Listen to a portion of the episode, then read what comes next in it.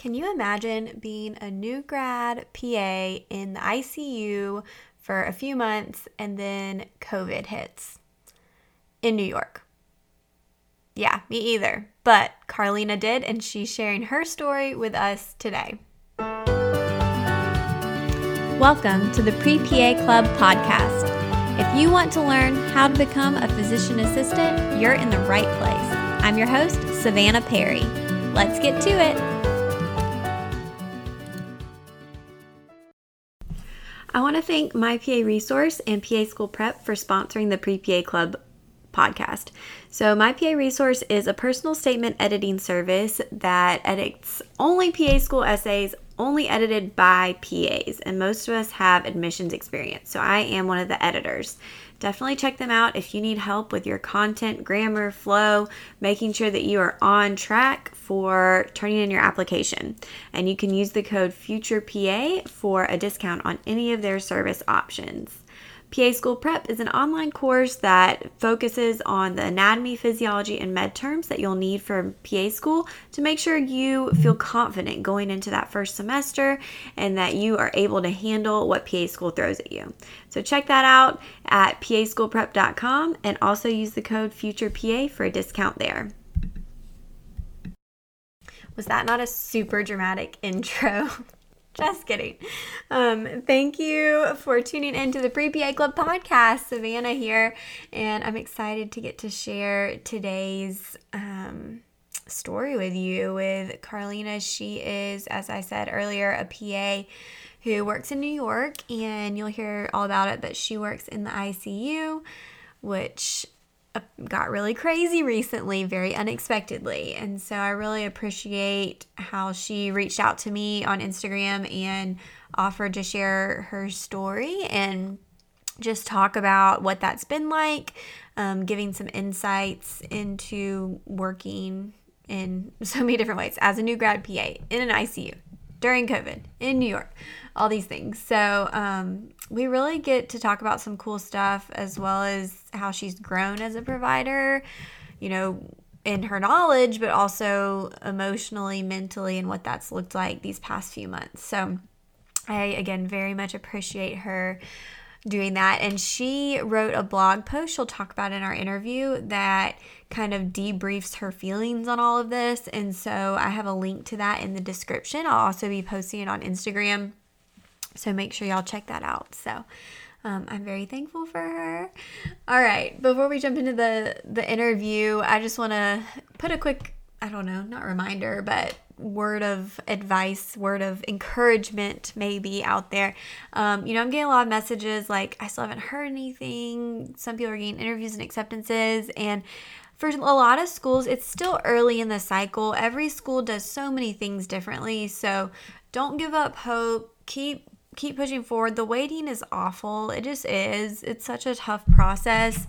Um, and there's there's not a ton you can do about it. I think being connected in the pre-PA community, whether that's on social media or in the pre-PA club on Facebook, is great just because your family and friends may not really understand what you're going through and what it feels like and the kind of gravity of the situation. But I do, and all of your pre PA colleagues do. So we can definitely support each other through that. Um, all right, I do want to talk about a couple events coming up before we get to the interview as well. Let me look at my calendar actually. Um, so tentatively, and I think this, I don't see any issues with this, tentatively on September 27th. Um, last night we did an event called A Day in the Life of a Derm PA. This was a virtual shadowing event and I'll be, you know, adding that information to the podcast in the upcoming months. Um, and next week, I'll let y'all know where you can watch a replay of that because it will be available.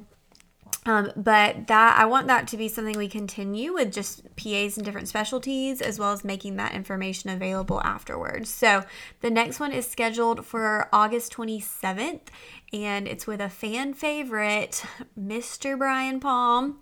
Um, so he's gonna be talking about his life as a nocturnal ER PA. So he only works nights in the ER. So we're gonna be um, kind of deep diving into his job on that date. Um, these are free sessions. Um, and I will post the link to that um, I'll have it up on social media next week, and then I'll post in the description next week and remind y'all as well. Um, the other thing I wanted to mention is I am planning a, a session specifically for leaders of pre PA clubs at universities and schools. Um, that was something that came up as kind of a need in the Facebook group. So if you are on, you know, whatever y'all call it, the board or leadership of your pre PA club, club, um, I would love for you to join me on September 13th at 8 p.m. Um, we are that's gonna be a lot more interactive than these webinars where I'm pretty much just gonna facilitate and try to kind of lead the conversation of brainstorming ways to you know increase engagement and spread the word about your club what to do for club meetings um, how to make your club as beneficial as possible to your members so that we can all just kind of learn from each other. Because i know there are some really great pre-pa clubs out there. Um, so I will post, um, I'll be posting a link to that this week as well. And so be on the lookout, and that'll go out in the newsletter at the end of the month as well. So if you're not on there, get on there. The sign up is in the um, in the description. Um, but I post a lot, so if you're not following on Instagram, that's the easiest way to stay up to date. So at the PA platform, I post all the time. Okay, that's enough. Let's hear from Karlina, and thank you so much for joining me. My name's Karlina. I am a PA that's right now in New York City, um, practicing in the ICU, so critical care.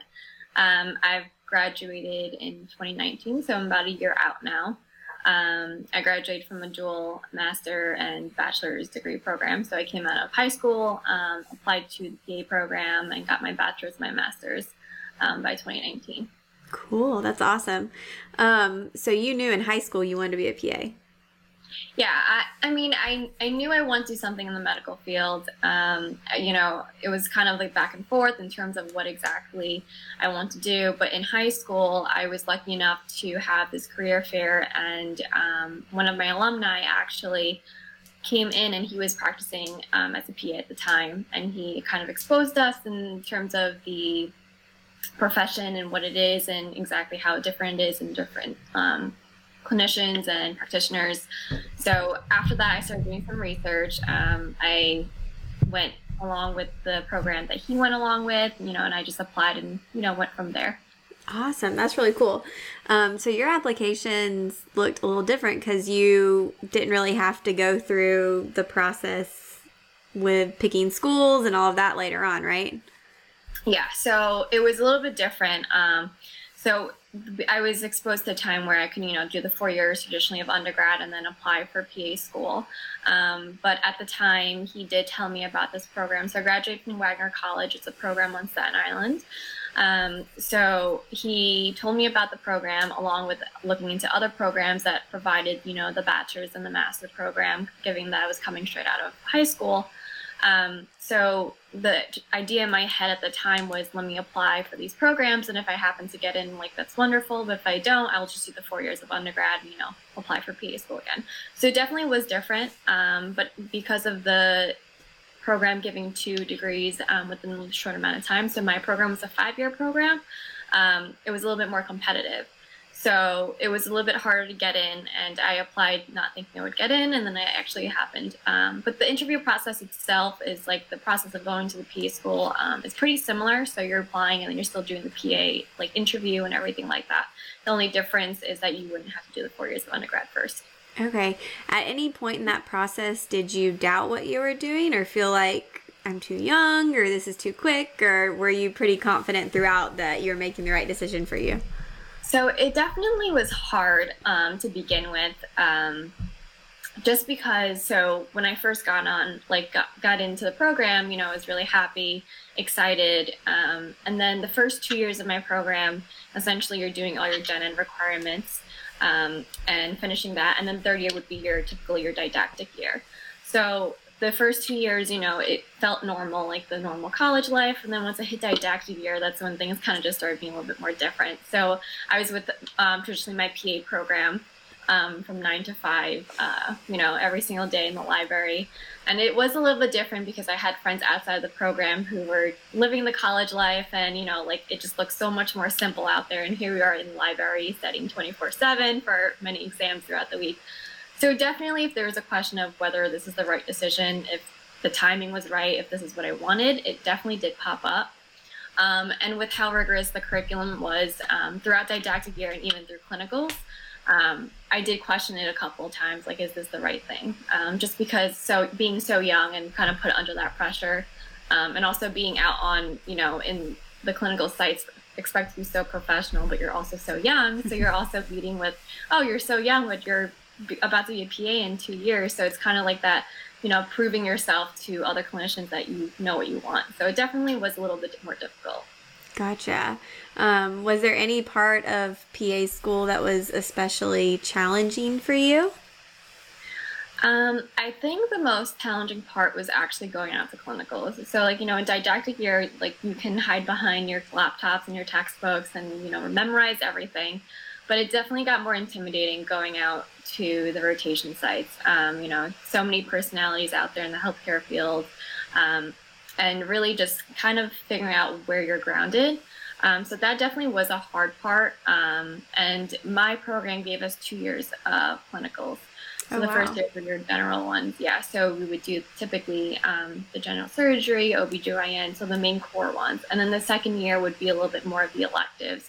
So if you want to do like cardiac surgery, you could do CT surgery. If you want to do NICU, you could do that. Um, so I was really thankful for that with my program because I was had a lot more exposure typically than yeah. other PA students would.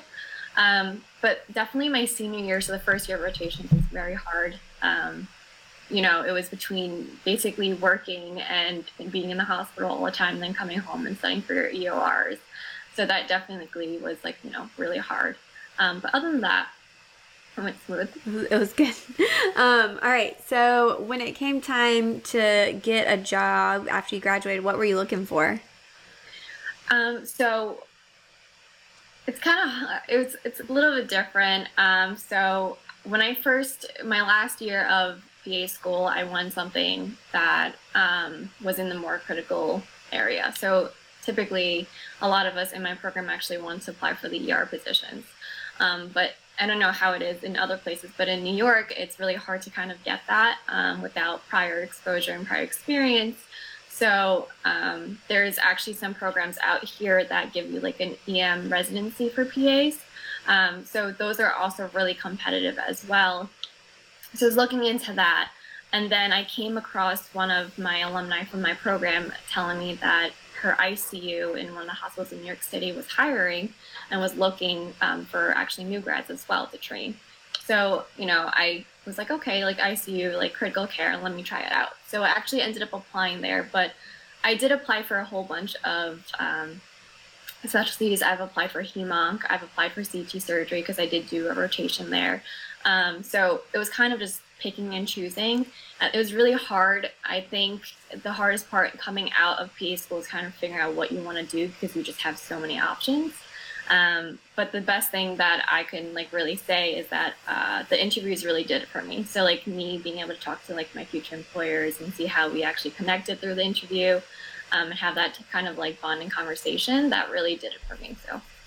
All right, so you ended up in the ICU, and when you say New York, are we talking like what I think of as New York, like Big Apple, like in the city. Like oh. Times Square, yeah. so do you like walk to work? Do you take a taxi? Do you take a subway? Um, I guess that's what y'all what y'all do. Yeah. Um, so I live in Staten Island, so um, typically people put take the ferry over. Um, so before COVID, I used to take the bus and the train over. Um, but now with everything going on, I've been driving myself. Oh, okay. Um, yeah. So I, we'll get to COVID stuff for sure. So when you first started your job, did you feel equipped to jump into that role, or did they train you? How did that transition kind of look like from being in PA school to actually taking care of patients and being responsible for them? So the reason why I chose um, my current job right now uh, over the other job offers that I did get is because of the training that they were able to give me. So in my ICU, um, it used to be a medical ICU and then a surgical ICU. But when I started, actually, they combined it so it's not like a med surg ICU. Um, and it's a PA and resident run floor. So I work really closely with the residents and the attendings. There's also the pulmonary critical fellows as well that I work with. Um, so how it's designed, it's two um, 16 beds, um, and the beds are split among the interns and the PAs. Um, so with that, with my training, it took about six months of training. Um, so the first couple of months, it was really getting used to everything, um, the intensity of the critical care, um, really just getting hands-on, learning things, and learning kind of applying the medicine that you've been learning throughout PA school. And then uh, later into my training, I was a little bit more hands-on, where I was able to do focuses, so like bedside ultrasounds. I've also been able to place central lines and arterial lines um, with the fellow. Um, so I have to say the training's really nice. And the relationship with the fellows and the attendings, and along with the other residents, we work really closely together as a team, which I really appreciate. Um, being that my hospital is like a teaching hospital, the training process was a little bit better. Um, so during my interview, I was speaking to my ICU director at the time, and uh, she basically walked me through, telling me the role of the PA, um, basically be working with the residents, which I really love. Um, but the in terms of the training process, um, it was difficult to adapt to being that you're a PA student and now they're like, oh, you're a PA. Like it still takes a little bit to kind of, you know, adapt. And a lot of people have told me like, you know, you won't get comfortable within your first months of, you know, training. It's going to take maybe a year, even two to start getting a little bit more comfortable. Um, so definitely, you know, the hardest part was questioning what I knew. So like I, I had an idea that I knew some things, I'm like, should I speak up? Should I not? Um, and really, you know, putting yourself in that position. So like coming out of PA school, I knew I made it through that, but then actually working in the real world, it was another learning experience. So I knew that there was just so much more that I had to learn. Um, and it doesn't just end at PA school, unfortunately. Um, so, you know, I'm very grateful for the team that I work with. They're really helpful in terms of, you know, if I had any assistance that I needed, they would be there. That sounds like such a great environment for yeah. just working and learning and and definitely. Yeah. I was definitely very nervous um, going into it because I was like, oh my goodness, like the ICU, like what can go wrong? Um, but I do like I was drawn to that job just because of the support that I knew I would be able to get, especially coming out as a new grad. Like you need your hand to be held a little bit more. Um, so it definitely did help. That's awesome. Yeah, you will have great experience. Um, so what what does your and we're kind of talking pre-COVID now because I don't know how things have changed, but what kind of was your schedule like and like kind of a day in the life as an ICU PA? So for my schedule, you work. Um, for me, I work 40 hours a week. Um, so typically that would be three days a week. Um, they're around like 12 and a half hour shifts. Um, so I work from like 7 to like 7.30, um, from 7 in the morning to 7.30, and then we started actually covering nights. So it's usually the same hours that we typically work. Um, a day in the life, um, just being an ICU PA, so it's the typical, like, you know, being in the hospital, rounding for a long couple of hours, um, and then just kind of going about your day and, like, you know, doing the to-dos for each patient. Um, there are some busy days in the ICU, you know, where patients do crash on us. So a lot of that comes with the training that I was able to get, luckily, in terms of uh, running codes, um, doing CPR, and everything like that. Um, so it it is a high acuity, but the good thing is that it's only three days a week or so. Um, sometimes I'm able to even line up my days where I can do six days um, within two weeks um, and have like a little time off too to kind of nice. recuperate as well. Um, so the, the flexibility of the NCPA is actually really nice. Um, you get the high intensity that you want, but you also have the time off um, to, you know, pick up a per diem job or whether it's, you know, to do whatever you need to do. That's awesome. Okay, so let's jump into COVID stuff, um, which obviously no one saw coming at all, and especially not how crazy New York was. What just what was that like? I mean, what happened? um, well, honestly, I, I, look back now and I, I, still can't believe how we made it through. Um, So when COVID had hit New York, that was, I believe, the end of February into the early March. Um, and I think I was probably about seven months out um, working at that point. I was getting comfortable with, like, you know, everything that I had to do. You know, I kind of knew everything, the flow, everything. And um, that's when COVID hit, when I started getting a little bit more comfortable. So it kind of really threw everything back to where it was. Um, so it came in March. So we have one ICU in my hospital for 16 beds. Um, within that month of March, we opened um, two more ICUs. So I had three ICUs in my hospital, um, and all the medicine floors all became basically COVID floors um, for patients who didn't need the high acuity um, for ICU. So it definitely was a big kick. Um, so it was very different. So in terms of the scheduling for um, PAs, there are two PAs on the floor with me. Um, so we got split up where one person would stay in one ICU, another person would stay in another ICU. Um, we have our medicine residents that we typically work with um, because we were so short staffed um, with the three ICUs that we opened. The medicine residents were floated to the newer ICUs, whereas the ICU that we typically work in was filled in with um, floating residents. So we had the surgery interns come in. So everyone was kind of out of their scope, um, you know, being pulled left and right to things that they're not used to doing. Um, so the PAs actually got to step in and act as like the senior resident in a way. Um, so that was kind of a very different thing for me because me yeah. being only seven months out, I was like freaking out in my head, like, oh my goodness, like, what do you mean I have to like help run this floor? Um, so, you know, it definitely, it, a lot of the PAs that I work with, they're also new grads as well. So it definitely pushed us to see what we're capable of out of our comfort zone. Um, but looking back now, it's actually made us grow so much from it. It definitely was really tough. We made makeshift rooms in our ICU. Um, not all our ICUs have this negative pressure room where the COVID patients would go. So we actually created negative pressure, made fake doors. Um, it was definitely a very crazy time. We had a lot of travelers come in and help us. So travelers, NPs, PAs, um, nurses, CRNAs. Really grateful for them. Honestly, without them, they really they did a lot of you know of the help. Um, but in terms of the intensity of it, um, I always said like PA school never teaches you how to grieve your patients. Mm-hmm. Um, you know, it's you know something we always like see on rotations, but you never really grasp onto it until you start taking care of the patients by yourself. Yeah. Um, so I think that was a big learning factor for me. So on top of like you know being thrown and like having to do like things that I wasn't comfortable with doing um, in terms of like just being so brand new out of school it was also an emotional factor in terms of having to learn how to see all these patients pass and not do well also like deliver the bad news to family members and like you know like teach them how to cope with it as well.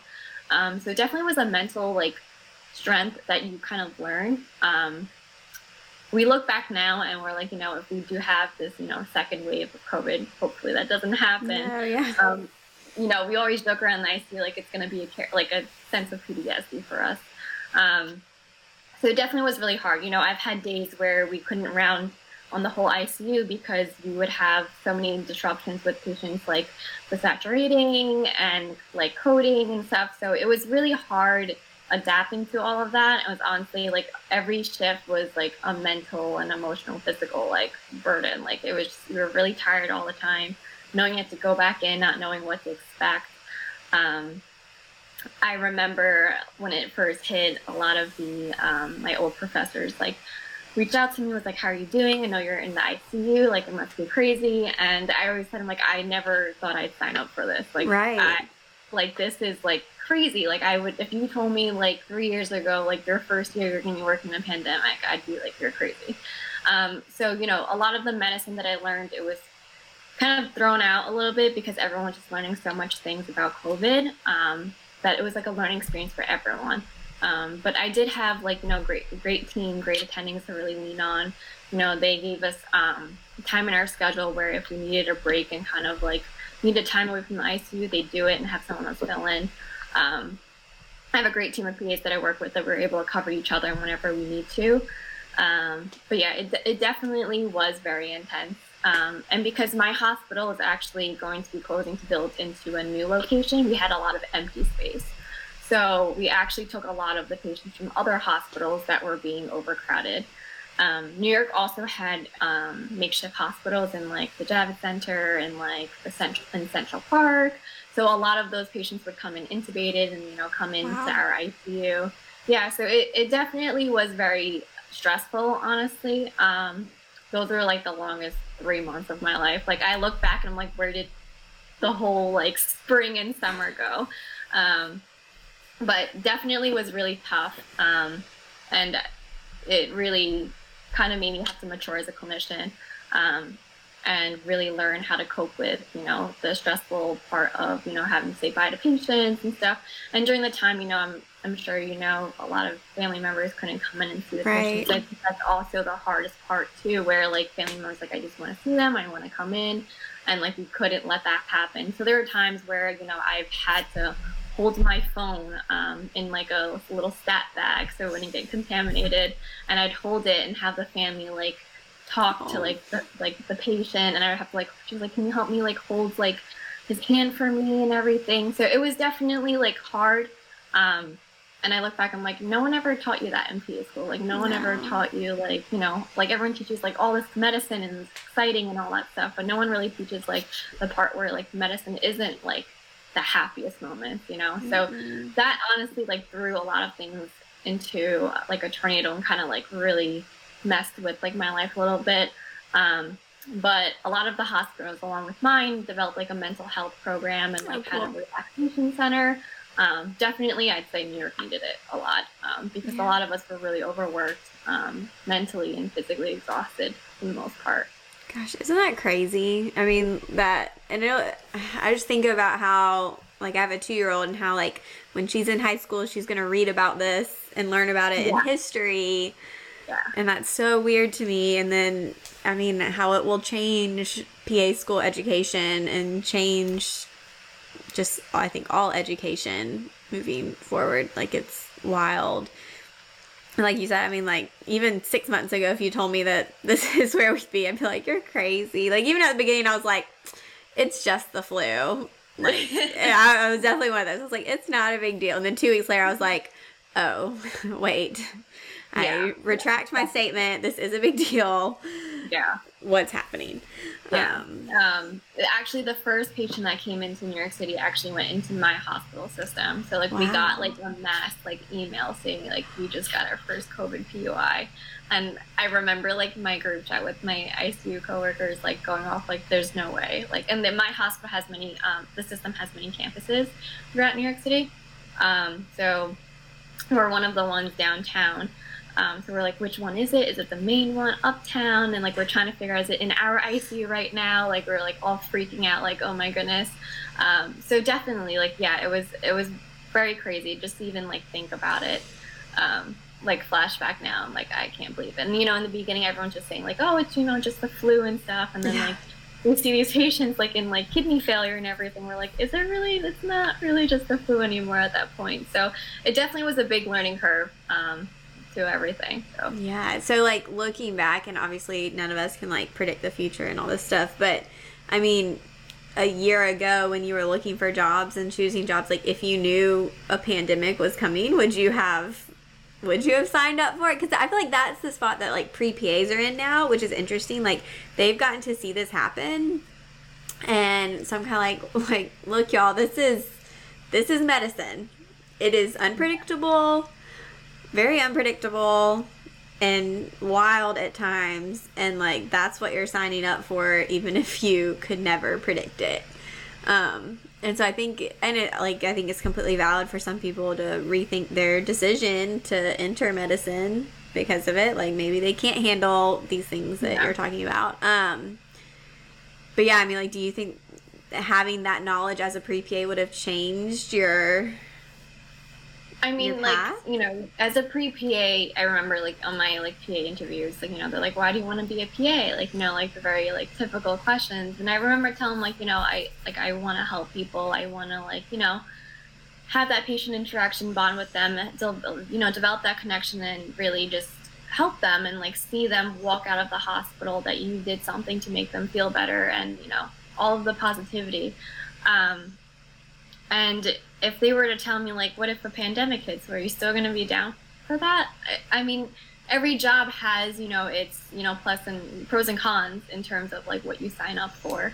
Um, i remember like during covid like what was really tiring was it was the shifts and then coming home to social media with some people saying like oh covid's fake like this is like not real yeah. you know and you know personally i've guilty for getting into some conversations with people and like getting into little arguments saying like you don't know that it's not like it is real. Like i am living in it like every single day like you know seeing all these patients. And you know um, a lot of them saying like oh like well the healthcare provider signed up for this. Like you guys are supposed to know how to do this. Like you guys are supposed to thrive in this. And i'm just like not really. Like you don't ever really sign up for anything bad you know like it happens. Um, and you know a, a, lot of the residents who rotate they ask like the pas like you guys signed up for the icu though. So like do you guys regret it now? Like you know especially for like the new ones like me they're like do you regret signing up for this? And i'm like you know like regardless of what department you're in like you know the surgery interns did not sign up for this. They didn't sign up to be put in the icu like regardless of medicine you're going to be placed in like roles where you're not comfortable when things like this happen and you just need to adapt.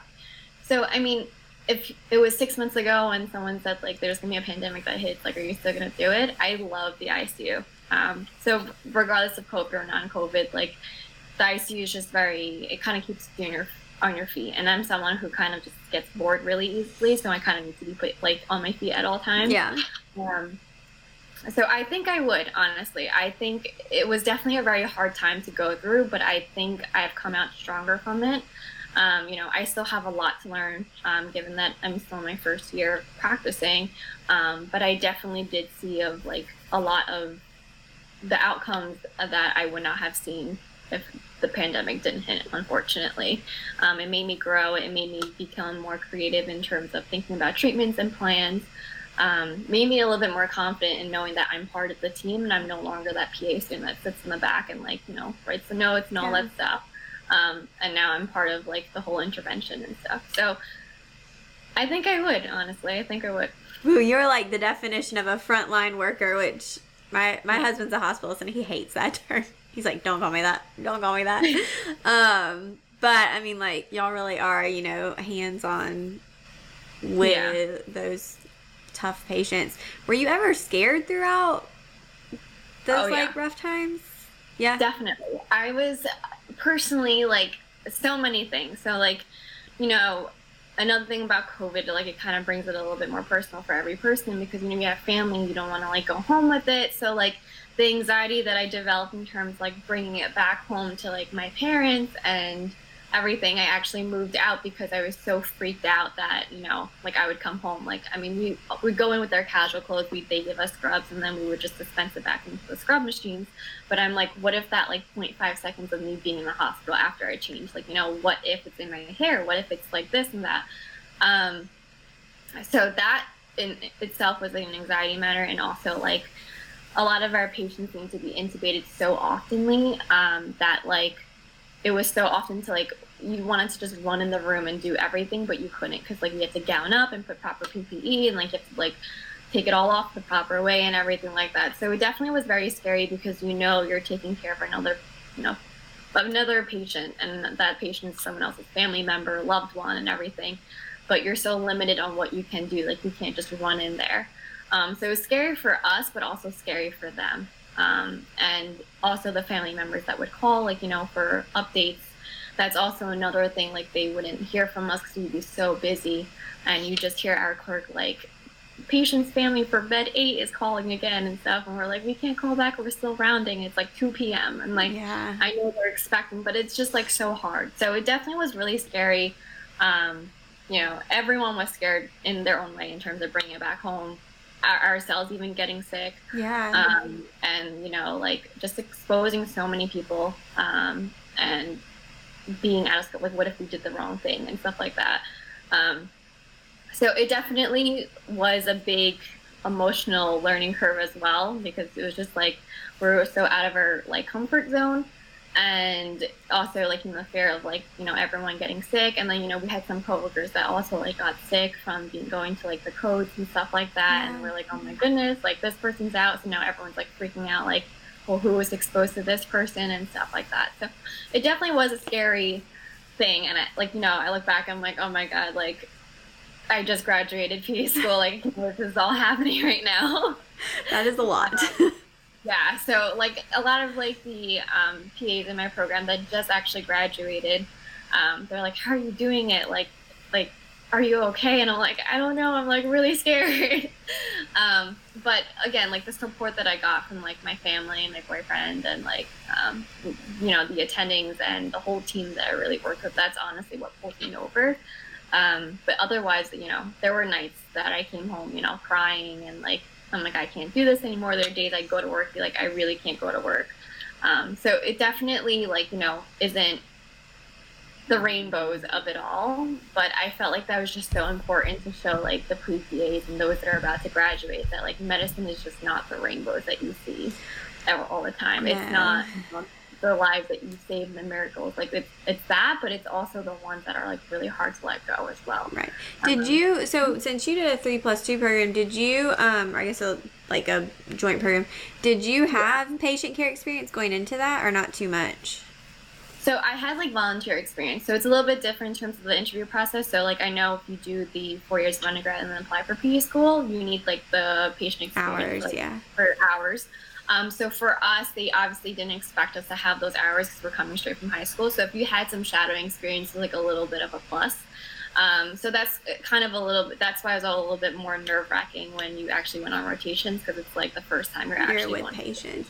Well, that's yeah. I just want to ask because I think that like is it's kind of connected because I think sometimes that's the purpose of schools that require you know a thousand, two thousand hours of patient care is to try to have students who are exposed to some of those harder parts of medicine like before right. they get to PA school because that can scare people away. Like you were super strong. I would have been terrified. I would have definitely been crying every day. Like I, I was crying every day because my husband had to go to work. Like it was not good. So I mean I think I think and like I didn't have a ton of experience but I think having some and seeing like I was in a rehab hospital and hospice like that did expose me to some of that to a degree, like the hard stuff and like losing yeah. patients and all of that. Um, so I wonder if that. I just I don't think anything though could have prepared you for for COVID. Yeah, um, like even if someone sat you down, also I've seen like videos where people are like like sitting like sitting you down in January, like listen, this is gonna happen. Like even if somebody did that, I think we'd all be like, what? No. Yeah. Definitely, yeah. I can't even count the amount of nights where like not like I would just like drive to work and like, do I really need to do this right now? Like, do I really have to go back? Um, you know, and like I said, it definitely wasn't the rainbows of it all. Like, definitely a lot of tears.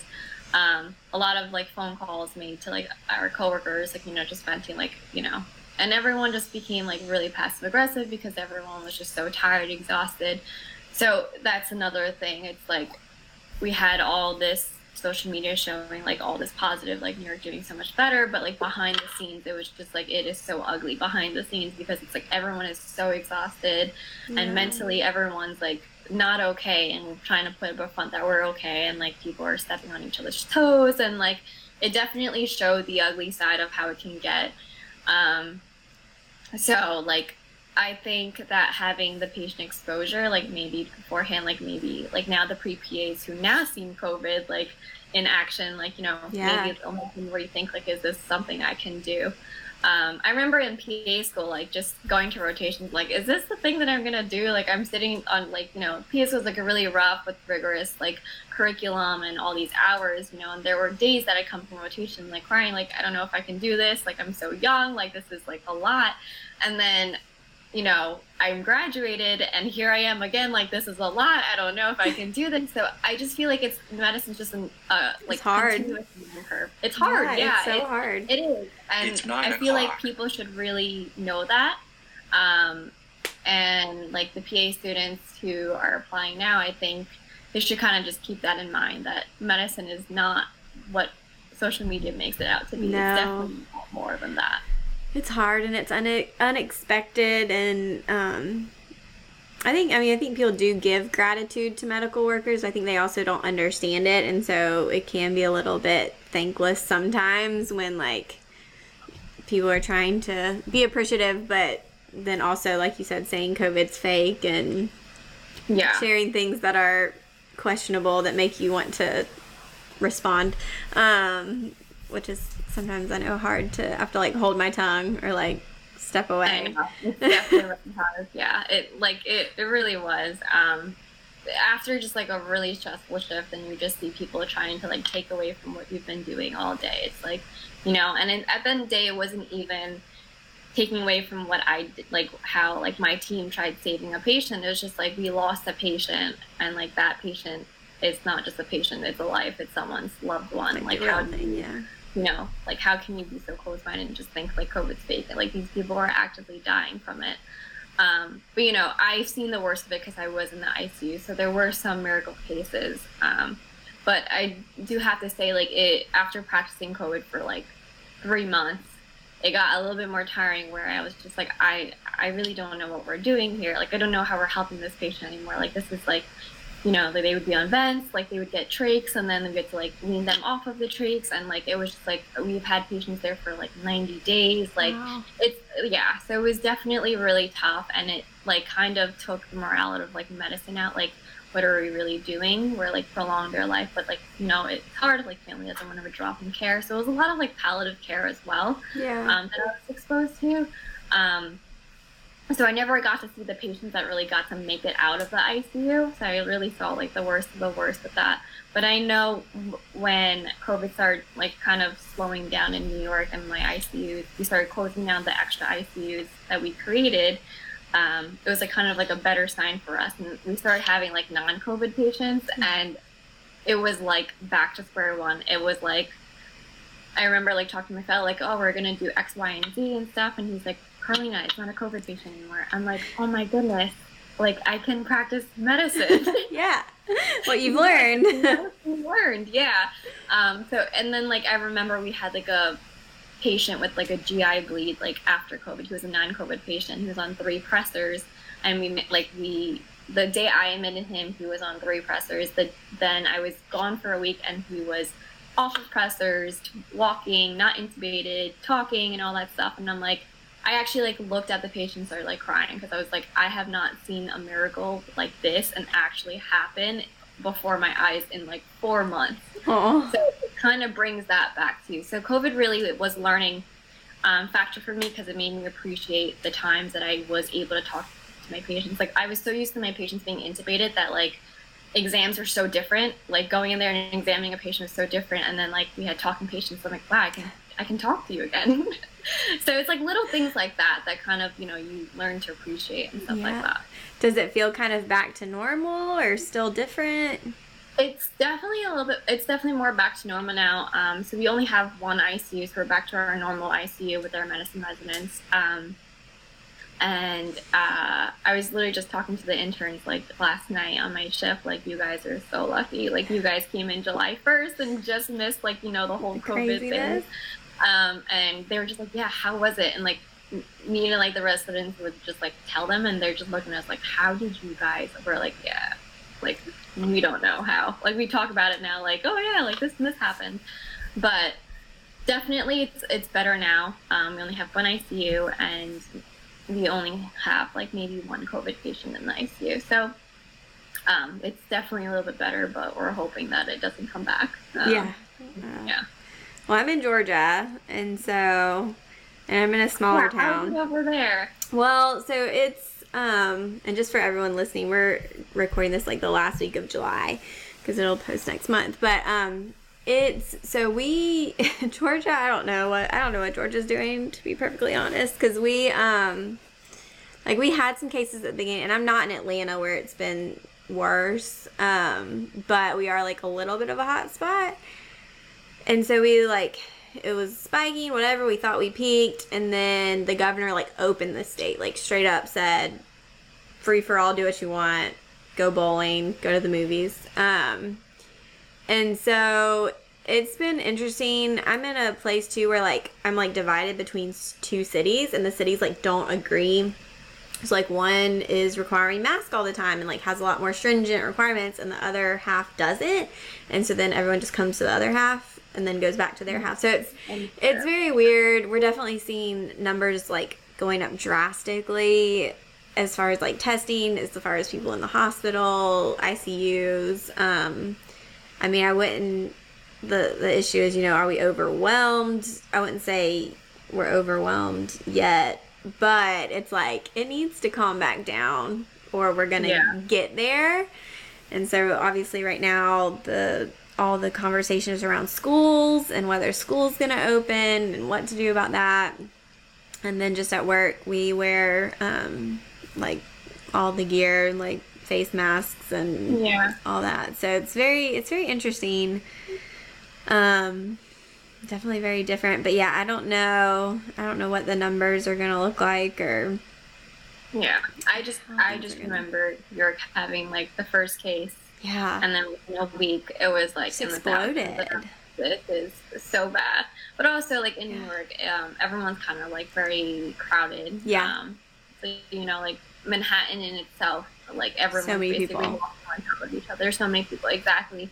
And the hard thing about New York was like everyone came in and out of New York City like for work. So we had people coming from like New Jersey who would drive in and you know take public transportation. So it was a big connecting thing. We couldn't really couldn't trace it Yeah, you couldn't trace Yeah. it so far. You know, we were like, you know, we're the Big Apple. Everyone comes through here somehow. Um, so you know, the only thing to do was to really shut it all down and you know, like try to clear it out. Um, but definitely, like the numbers did spike pretty high for us. Um, and I remember like talking to like family members like oh can you tell me like what your husband used to do before all of this and like you know I would try to kind of like reconnect them um and like not have them focus that you know their loved ones in the ICU and like you know some people would be like oh like he's a bus driver and I'm just thinking like oh my god all these people who got on the bus like oh, said yeah, yeah. he wasn't wearing a mask and like he got infected and like just like stories that I was hearing and I was just like this is like insane Mhm. um, and like I never th- like while in it, I never thought we would make it out of it. I'm like, this is never going to end. yeah Like, I remember like transferring patients, um, and just for new patients to come in, like it was, it's pretty crazy. But throughout the time, you know, we did have a lot of trials, so, like you know, the plasma trials, and, Yeah. like, a lot of medications. Um, so we were learning a lot about that stuff as well, which I really appreciated. Um, so it was just it was a really collective work. You know, we worked a lot of uh, departments. We worked with cardiology. We worked with like a lot of nephrology team as well, um, neuro and stuff. So we definitely like picked our brains with one another and try to figure out a solution. But I'm Yeah. glad we're back where we are now, and hopefully. Well, that's what's interesting, and I, I've actually talked to my parents about it because, like, we are in such a crazy time where, like, we're watching medicine happen and like develop. And so I was asking them because I was like, "Has anything like this ever happened in like, in your lifetime?" And so they were talking about, um, like Ebola when that was a thing, which I don't really remember. Maybe I I should. don't I don't really Yeah. remember that. But they were talking about that, and then even um, when they were like, you know, younger, like my age, like talking about HIV and how when that whole kind of like HIV AIDS started coming out like they like no one knew what was causing it or how it was spread. And I mean they said like yeah my you know dad would not touch a doorknob cuz he didn't know like if he Yeah. how to spread it. And so like it's just crazy. And if you think about that like that wasn't that was like the 19 like 70s 60s 70s and so it's taken this long to get to a point where things are like very different. There's a different mentality. There's you know medications. And so like to me it's just crazy to think that we're just starting this covid stuff and i hope things develop a lot quicker. But it could be a long time before we really understand it. Yeah, So, yeah.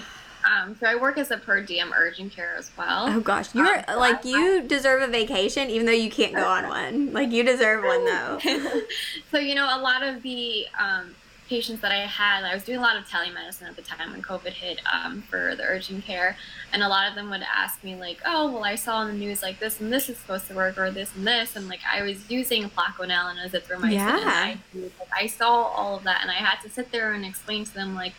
These are medications that you use in the hospital because we Mhm. can monitor you. And like it was a lot Yeah. of patient education and like I think um, COVID was a learning experience for everyone, especially for you know like non-healthcare people. Like it was just like they would read something and be like, oh, like that should work, and like you know it was like a really a lot of patient education that that I got to do, which I really love to do.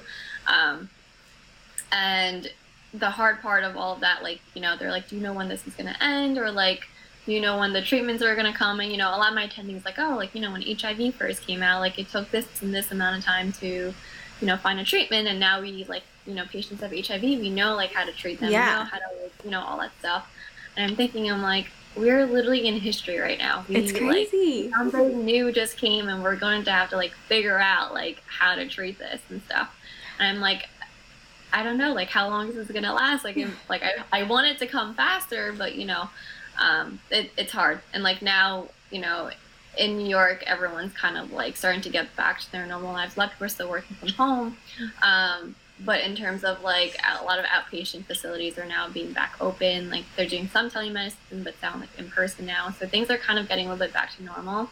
Um, so like that's a good thing. But I think of how it just like the pandemic just hit, a lot of people just can't grasp the idea of how it happened and now like people are just wanting like normalcy back in their Yeah. lives so they're trying to like go about out and about without masks and stuff like that and like for me like i'm just looking at him like it's not over like i'm in the ICU, like, i don't want you know yeah so yeah. it's definitely like hard like i like asked the attendings like were you guys ever part of like a pandemic in the past before? Like you know and they, were, they would tell me their stories but they're like yeah this is like something like it's different Yeah. like.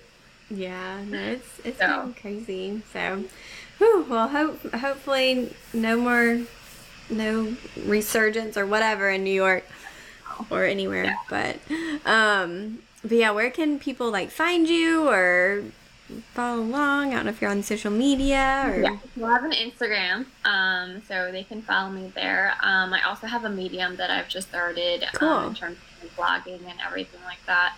Um, so that actually became like my little outlet during COVID. Um, really putting like my thoughts and my emotions onto paper. It kind of got a little bit overwhelming during COVID, where you know people would ask me like, "How are you feeling?" and stuff, and I felt like I was saying the same things over and over.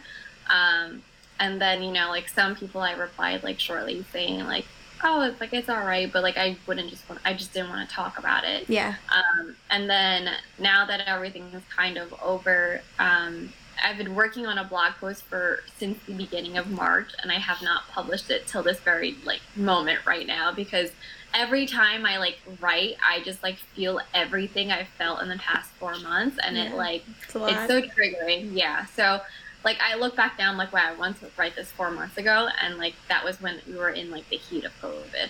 And now that i'm writing back it's like a little bit different reflection. Um, so i definitely have that as well. Um, but yeah We'll we'll link to all of that so everyone can Yeah. can read it, and I'm sure they'll be very appreciative of you sharing your your experience. yeah definitely i'm really wishing the best luck for the new grads that just came out um, from pa school Because, Yeah. yeah It's different. yeah very different and also i'm sure like their jobs are not 100% back to normal it's hard to and and finding jobs is difficult too. So Yeah, right now, yeah. Um, so, you know, I've told a lot of the grad students that just graduated from my program, um, like, you know, just take it easy. Like, your job description may not be what you want it to be because of how COVID is right now. Um, you might be shipped to another department if COVID hits again. So, you know, like, I told them to kind of like be aware yeah. yeah many you know i actually one thing that i did love about covid is that i got to work with a lot of different pas so i had actually a lot of plastic surgeries pas that came into the icu Wow. um, like surgery pas um, a lot of like travelers that i got to really like learn what they got to do like a lot of trauma people. So i actually got to talk a lot more about the specialties and like kind of be like oh what do you guys what did you guys do before all of this? And they told me and i'm like wow i didn't know you can do that as a Yeah. It was it was really nice to meet like you know other people um, coming in and like from different locations and stuff out of New York. And I'm like oh wow that's like pretty cool and stuff so it's like a little plus in terms of like just networking Yeah. Uh, Building some so- community. yeah definitely so I, I was you know I told an advice for all the new grads like you know just keep your eyes open for any opportunity um, you know just network and like figure out um, you know how to kind of just thrive from moving on from PA school. So. Yeah, it's, uh, it's hard. Um, well, you're doing great. I'm very impressed by you. So, um, yeah. thank you. Well, thank you for sharing your experience. Thank you for having me on here.